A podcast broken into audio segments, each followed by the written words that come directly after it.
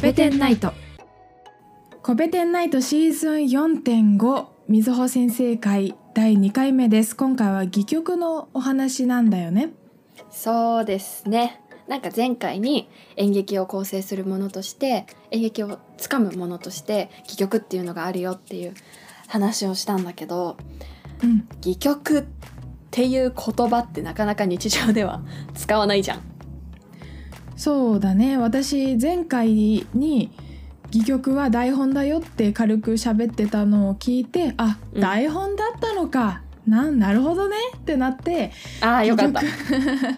戯曲 ってねそれまでは戯曲？曲？って思ってたので。ああそうですね、よかったです。じゃあもう今回は戯曲について具体的にイメージを持ってもらうことでちょっとこの距離を心の距離を縮めてもらおうと 思います。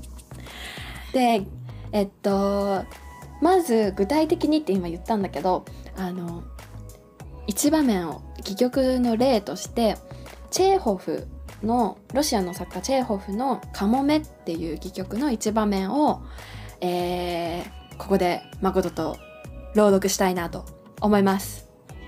はい。はい。で練習してないんだけど。うん。か大丈夫大丈夫。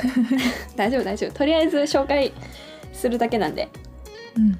でこの「カモメ」っていう、えーお話の今からやるのはニーナっていう女の子女優志望の女の子とトレープレフっていうその恋人で、うん。えっと、作家になりたい劇作家になりたいっていう男の子の2人で会ってる場面なんだけどはい。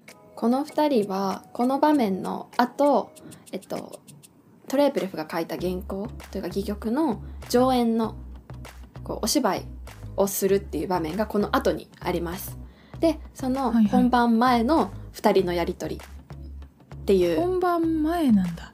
本番前なんだけど、はいはい。もう2人でイチャイチャしてる場面なんだけどこここを えっと戯曲ってこんな感じだよっていうのを紹介するのにとりあえず持ってきました。後でなんでこの場面にしたかっていうのもちょっとあるんだけど、えーとりあえずうん聞いてもらえたらなと思います。はいということで、えーカモメの一場面を今から誠と朗読したいなと思います。えー誠にニーナをやってもらって私がトレープレフをやります。はい、はいではお聞きください。父も母も私がここへ来るのは反対なの。ここはボヘミアンの巣窟だって。私が女優にでもなりゃしまいかと心配なのね。でも私はここの湖に引きつけられるの。カモメみたいにね。胸の中はあなたのことでいっぱい。かっこあたりを見渡す。僕たちきりですよ。誰かいるみたいだわ。いやしない。かっこキスする。これ何の木？ニレの木。どうしてあんなに黒いのかしら？もう晩だから物がみんな黒く見えるのです。そう急いで帰らないでください。ご正だから。ダメよ。じゃあ僕の方から言ったらどう？ニーナ。僕は夜通し庭に立ってあなたの部屋の窓を見てるんだ。ダメ。万人に見つかるわ。それにうちの犬はまだなおなじみじゃないから。きっと吠えてよ。僕は君が好きだ。はい。噛んだ。大丈夫。はい。とりあえず、えっと、なんでこのシーンなのかってちょっとみんな思うと思うんだけど、ちょっと後でうん説明します。なんというか、どうでしょうか？ちぐはこのぐだったよ。このセリフだけのこの感じどちぐはぐだったよ。全然、ニーナ噛み合ってないでしょもトレ、もう、うん、トレプレのこと、もう、うん、全然噛み合ってないよ。あすごいいいとこ気づいてるね。そう噛み合ってない。内容を見ると全然これ噛み合ってないよね。ねちょっとこの戯曲ってやっぱり台本わかりやすく言うと台本だからあの、基本セリフだけで構成されてるのね。当たり前だけど。うん。でここに小説と戯曲っていうのの大きな違いがありましてでまず字の文がない説明ができないっていうところが大きな違いがあります。確かにそうだうんでしょ？なんか小説だとさ誰々はこんなことを考えてたとか誰々の目にはこれが映ってるとかこういうこの人はこういう人なんだろうかとか心の声とかこう状況とかをいちいち字の文で説明できるじゃん。そうだね。こういう間柄ですっていうとかも説明できるね。そうそうそう。全部説明できるしあのーこう心理描写この人がどういうことを考えているのかどんな気持ちなのかっていうのも字の文とかで結構表現されてることって多いと思うんだけど、うん。まあ戯曲ではそれが不可能なんですよね。はい。ね。だからにね。うん。その字の文が持ってる役割をセリフとかこうとがきっていうんだけどさっき「カッコあたりを見回す」とか「カッコキスをする」っていう風に書き込んでたと思うんだけど、そういうとがきとかで表現する、うん。とかもうあとはこれは上演の方になるけど音楽 BGM とかその人が何を着てるかっていう衣装とか小道具とか大道具とかまあもっとメタ的に言うと劇場どこの劇場でやるかとか劇場の雰囲気とかうん。っていうのも相まってそういうのでこう心理的な描写を小説にあたる字の文の部分をこう補ってるというか担ってるっていうところが、ね。そう、ん。大きな違いかなって難しいわ。思います。なんかうん、アニメとかだったら、うんうんうんあれじゃんナレーターみたいな人が出てきて例えばうん、「ニーナは女優志望の少女なのである」とか言うかもしれないけど あれやねあの今のちびまる子ちゃんのそうそうそうそうそう。そういるよね。うん。いるねいるね。うん。そう。もうとかもう言ってしまえばそうだね。あこれはそのこの私はこの1シーンしか知らないんだけどこのナレーターがもう、うんトレープレフはニーナに気があるがニーナはそれほどでもないようであるとかまで説明できる そうだね。あ、うんそう、誠すごく今いいこと大事なことを言ってて、あの、なんでこのシーンを選んだかっていうのをちょっとここで解説したいなと思います。はいえっとね、そう。あのーこの場面今聞いてて思ったと思うんだけどニーナね、うん。全然トレープレフに気持ちないのよ。全然って言うとあれだわ。あんまりないの。いやいやそうだよね。だって嫌いな人っていうかあ嫌いな人に対する対応するやつだもん、いや話をそらす。えどこで思った、えだって僕たちきりですよ。誰かいるみたいだわ え二人きりっていううん認識を共有しないところが、あーなるほどね。い あ否定してるもんねトレープレフね、うん。そうね。それに「いやしないよ」ってキスするのにその後言うのがこれ何のキーだ。よっぽどよっぽどもうねその先に進まれたくないんだろうね。そうだろうね。もうキスしてるけど多分目はがっつり開いてるんだろうね もうやだ全然興味ないみたいな。うん。いやそうなの。えっとこの場面を選んだっていうのの意図はこのセリフだけだけどそれだけでニーナがトレープレフに気がないっていうのが分かったじゃん。った。これ小説だったらさこうなんていうかニーナの気はそぞなんていうの他のところにあるっていうようなこうことを字の文で書けちゃうと思うんだけどそれができないからそう。だから、これ何の木ってわざわざニーナに言わせたりとかうん。あとニーナにさあニーナ最初のセリフで最後に「あなたのことでいこの胸の中はあなたのことでいっぱい」って言ってる割にはかっこ、うん。まあこれとがきだよね。で「あたりを見回す」って書いてあるのねそう本当に思ってたらそうトレープレフのことを見て言うもんね。そうだよね。そうあなたのことでいっぱいって言いつつこれ行動としてはあたりをこうぐるっと見回してるんだよね、うん。っていうこのとがきでニーナの行動を指定しているところとこニーナにわざわざ誰かいるみたいだわとかこれ何の木？とかどうしてあんなに黒いのかしら？とか、どうでもいいこと言わせてあの会話のテンポというか会話の中身でニーナの気持ちを表現しているところうん。があの現れてるなと思ってこの場面にしました。うん、非常に現れてたね。現れてるよね。そう。なんかトレプレフかわいそうだよねかわいそうだけどよく押すなってえ気づけよってちょっと思う。トレープレフは逆にニーナしか見えてないからね。あーそっか。そ盲目じゃん。う盲目。多分これトレープレフはずっとニーナのこと見てるよ。辺り見回したりとか多分してないと思うよもう同じもうなんかそうニーナが辺り見渡して木にちょっと近寄ったりしてもそう、うん。同じ距離を保つ。もうニーナにニーナにね。木に近づいたニーナに近づく。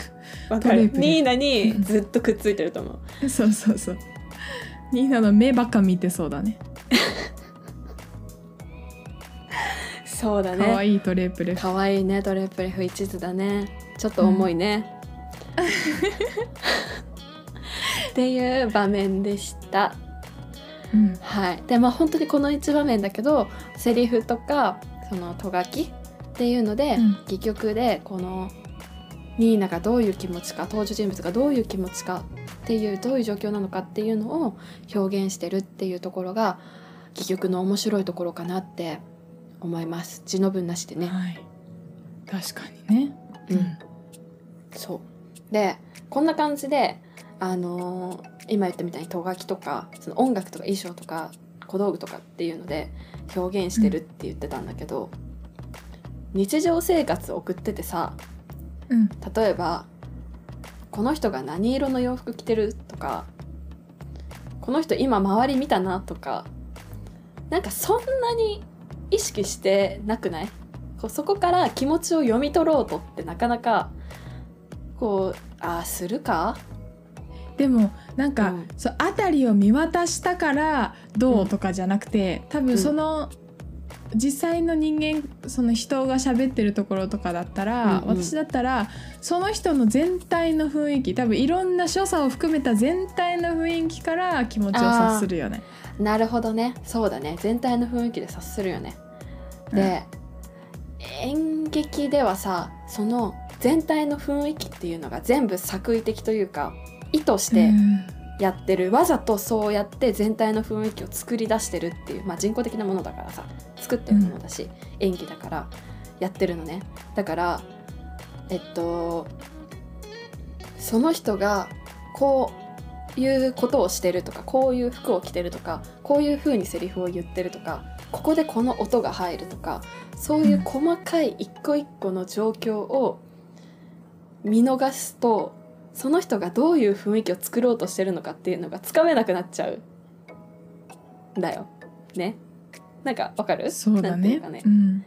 こうわざと演出してんの。さっきみたいにこうこれ何の木ってわざわざ言わせてるし、うん。そういうところの違和感？ん、うん。なんか今噛み合ってないなっていうような違和感とかを聞き逃しちゃうとそのニーナがどういう気持ちかっていうのを、えっと、伝えてるのにこっちが受け取れなくなっちゃったりとか勘違いが生まれちゃううん。っていうところ。例えばがうんうん。ニーナがうん。あの胸の中はあなたのことでいっぱいって言った時なんか手もそのお客さんが客席の方で手元をこうなんかいじってて舞台を見てなくて、うん。でその後急に眠気が襲ってきて寝たら ニーナはトレープレフのこと好きだと思ってるもんね。そうそうそう。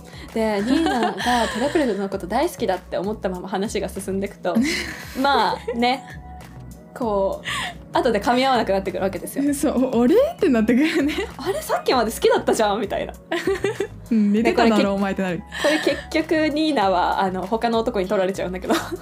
あーそりゃそうでしょうね。こんだけ気がなかったら。そう取られちゃうんだけど。うんっていうそうあのーで何が言いたかったかっていうとこう、演劇ではその人の気持ちとか状況とかをこう小さな工夫もう振りもそうだし他の演出とかでで伝えてる発信してるっていうその演じる側上演する側の演出の力っていうのはもちろん必要で。で、うん。もう一つは、えっと、観客としてそれを見逃さない見る側の力っていうのも同時に必要とされちゃうところがあるんだよね。まあそそう。うね。でなんかこういうことを言うとさなんかだから演劇見に行くの面白くないとかこう敷居が高く感じるとかちょっとなんかえー、じゃあ難しいかもって思うかもしれないんだけどうん。なんて言うんだろう。もちろんそうじゃないのもあるし、えっと、その力が必要かどうかってどれぐらいのその必要力が必要かっていうのはこう幅がすごいあるから全然予備知識とか何にもなくてもめちゃめちゃ楽しめるものももちろんあるし、あの見た見終わった後にあれは結局何だったんだろうってこう 今の私だとなっちゃうものもたくさんあるし。うん。でもこその見る力っていうのはもうなんていうの数見りゃ養えるもんだし別に分かんなかったとしても分かんないその力がなくても楽しめるある意味楽しめるっていうのがあのいい演劇なのかなって私は思ってて深読みもどこまでもできるけど深読みが全然なくても面白いっていうのが大事なのかなって私は思ってます。難しいこと言うね。本当？うん。なんかうん。いや私さ第1回で全然、うんうあの演劇見たことありませんって言ったんだけどそういえば、映像で実際に舞台じゃなくて、その舞台をその観客の方から撮ってる映像をうん、見たことがあって。おうおう何見たの？えそのす全然すごい有名じゃないんだけど「ニア」っていうゲームがあるのね。へえ。ニアっていうゲームのうん。その「ニアオートマタ」っていうゲームがすごい流行ったんだけどはいはい。そのその世界観を共有したアナザーストーリーみたいなやつを舞台でやってて。面白いね。それ原作ファンからするとたまらない。そう、ね。それをそれを見たんだよ。うんうん。でその時は原作ファンだから原作の知識もちゃんと備えてる状態で。そうだねそうだねなおかつ原作も深読みがすごいできる作品で、えー、気になる。うん。そうなんだ。うん、そのその人間人間人間じゃないかアンドロイドの話なんだけど。はいはい。アンドロイドもう人間とアンドロイドの違いみたいなその魂魂がどうとかみたいな話でいくらでも深読みできる細かい小さい設定がある作品ででその原作のファンだからその知識あるじゃん、うんうん。元まあ、多少の違いはあれ。はいはい。だけどその時はあらすじっていうかやっぱりその、アマゾンプライムで見たんだけどアマゾンプライムの概要欄みたいなところに、ちょっとした世界観のあらすじみたいなのは書いてあってうん。それって現代の演劇ではうん。あらすじその見るお客さん見る演劇を見る前のお客さんに与えられる事前情報ってやっぱうんうん。昔と違うの、昔の量と違う、えー、っとなんだろうな。現代の演劇って言ってもいろいろあるんだけどそりゃそうだな。うん。例えば歌舞伎とか能とかっていう日本の話でなると、えっと、基本的にはみんなもともと知ってる上前提話を、うん。えっともうみんなが知ってる伝説とかみんなが知ってるその時の時事ネタ時事ニュースとかを舞台上でやるっていうことも多いし同じ演目を何回もやったりするから基本見てる人はあらすじっていうか筋は知ってる状態で見ることが多かったんじゃないかなって思います。あの例えば「忠臣蔵」っていうすごい有名な演目があるんだけどそれはうんうん本当に実際にあった厚労士の討ち入り事件っていう事件を題材にしてみんなが知ってるものを舞台化してるものだしあの、うん、だから知ってる状態で見てただだろうなって思う。で今は新しいものとかも多いからそのストーリーどんでん返しとか、そのストーリー最後どうなっちゃうのっていうところに楽しみを持ってくっていうものも多くなってるな多くなってるんじゃないかなって誠が見たやつもそういうのなのかなって思った。どうでしょう？そういうのでした。最後まで書かないよねあらすじ書かない書かない。うーん。なるほどね。うん、そうだね、うん。えでもさえそのあらすじってさその原作のあらすじなの、うん。それともその舞台化されたアナザーストーリーのあらすじ、アナザーストーリーのあらすじで、うん。原作とのつながりはあの詳しくは書かれてはないんだけどうんうんでも世界観は共有してるっていう情報だけは先にあって、あなるほどね。いやうん。じゃあさ例えば誠みたいに原作も知っててゲームやってて、でそのえ何解釈いろんなうんちくとかも頭に入れてでそれで見る人もいればさそのアナザーストーリーだけ見る人もきっといるわけじゃん。そうだね。でそこにはすごい同じ舞台を見ても理解とかこの時のこの人ってどういう状況なのかどういう気持ちなのかっていうのの理解には多分結構差があるとは思うんだけど、差があるね、うん、あるだろうね。でもそれでもどっちも楽しく見れるっていうのがいい演劇なんじゃないって私は思いますね。確かにまあいいってなんだってなるけどね。うんうんうんはいはい。そうかいやちょっとこう難しい話になってしまいました。えー、っとうん。えどう？ここまでちょっと戯曲にを具体的に一個見てみたけど。なんかそのやっぱ人の考え方って様々だからうん。あるこう演出演劇の演出があってこういう効果が、こういうことを示したいっていう意図のもと演出が加えられると思うんだけど、その演出によってうん。お客さんの何割がその演出家の意図通りのうんうんうん。ことをこう考えてくれるかっていうのもまた難しいだろうし。難しいと思うよ。うん。いやそうだね。いやでそれの割合が高い人がこう売れるというか 受ける演出家。でその割合は少ないけどでわか少ないってなったら少ないってなったでそこにはこうコアなファンが結構つくんだよね。ああ そうそうそう。ニッチな演出家とかも多分出てくるんだろうし、うん。まあ何が好きかっていうのはもうそれは好きなのを見ればいいとしか私は言えないよね。面白いの。を、うん。そう自分が面白いなって思うのを見ればいいと思います。はい。はい。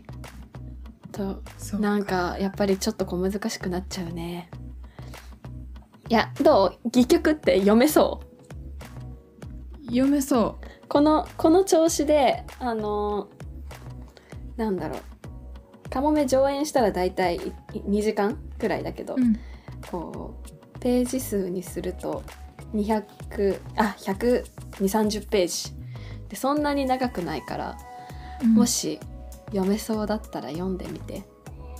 はい。はい、読んでみます。はい、ちなみにカモメは最後トレープレフは自殺をします。言っちゃうんだ。はい。自殺をします。悲しい。うん。カモメの内容もなかなかだからあのかわいい一途なトレープレフ。でもこいつさあのマザコンなんだよね、マザコンか。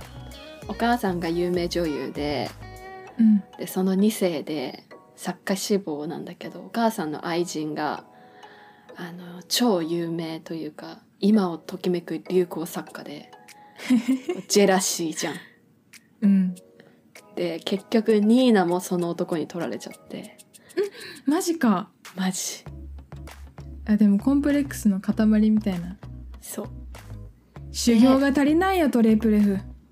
に 自分にもっと自信を持てと。そう。ニーナ以外にもいい女はいるぞと。ニーナ以外そんなねそんな辺りを見渡してこれ何の木？みたいなそんなね稚拙な会話しかできない女なんかもうほっとけよ。トレプレフ。いやーもうそうね。そうね。もっといい女はいるしお前の輝くと場所輝ける場所あるよ。そう輝ける場所がある。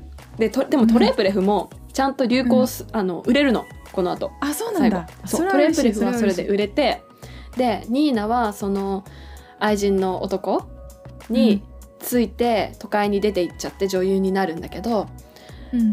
でもトレープレフはこの地元地元というか避暑地みたいなところで作品書いてて売れてでも、うん。ニーナは女優になるけど落ちぶれんのね。最終的にその男にも捨てられて。そう。ででもにでその後ニーナとトレープレフが再会してそれでもやっぱり生きていくわっていうニーナと成功はつかんだけど自殺しちゃうトレープレフっていうこの対極的な2人ね。いやでもニーナもしたたかで好きよ。うんそう。だって女優になりたくてときめく流行作家に憧れてついていっちゃうこの強さというか。で、うん。落ちぶれてもやっぱり私は女優として生きていくわっていうこの強さ。よくね？いい。押せる。ニーナ押せる。でしょ？ニーナも押せるでしょ、うん。っていうこう、まあ、チェーホフのこの頃の作品これ以降の作品の特徴としてはその誰が誰か一人が主人公でっていうんじゃなくてもういろんな人のいろんな状況とかこうやりたいこととか好きな人とかがこう絡み合ってこううまくいくところもあればいかないところもあってまあそんなもんだよね人生みたいな。えめちゃめちゃ私が好きそうだ、本当？うん。そうぜひじゃあカモメ読んでみてください。はい、はい。面白いね。そのだいぶ昔の話でうんうん。でしかもロシアの人なんでしょ？書いた人ロシアロシアそうだよ。それが現代の私たちにも共感できて「ニーナ押せる!」とか語れるのがすごい。そうだね。科学技術は発達しても人の心の動きは大体一緒なんだねっていうね、うん、ねっていうことでした。なんかカモメの話の方が楽しいね。あこういう今度から次からこう戯曲一本について喋っていくのもいいね。いいねやりたいうわやそりたいれ楽しい、わ。その回もじゃあぜひ企画しますのでよろしければお聞きくださいませ。うんやったやったということで、えー今回はこんなところかなはいとあ思います。りがとうございますありがとうございました。えー次はですね演劇の歴史について少し軽く喋ろうかなと思います。はい。歴史、はい、うん。古代ギリシャまで遡らせていただきまして。遡るね。遡るよ、紀元前56世紀まで遡ります。いやー。いやー楽しみだ、はい。うん。ということでじゃあ今回はこのところかな。はい。ありがとうございました。ありがとうございました。じゃあ次回は。歴史です